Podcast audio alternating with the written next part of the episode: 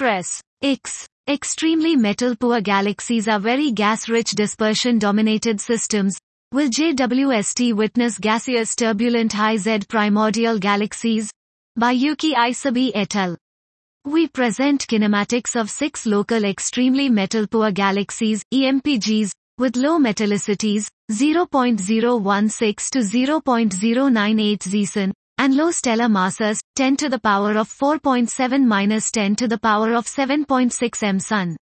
Taking deep medium high resolution R approximately seven thousand five hundred integral field spectra with eight point two meters Subaru, we resolve the small inner velocity gradients and dispersions of the E M P Gs with H alpha emission, carefully masking out substructures originated by inflow and or outflow. We fit three-dimensional disk models to the observed H alpha flux, velocity, and velocity dispersion maps.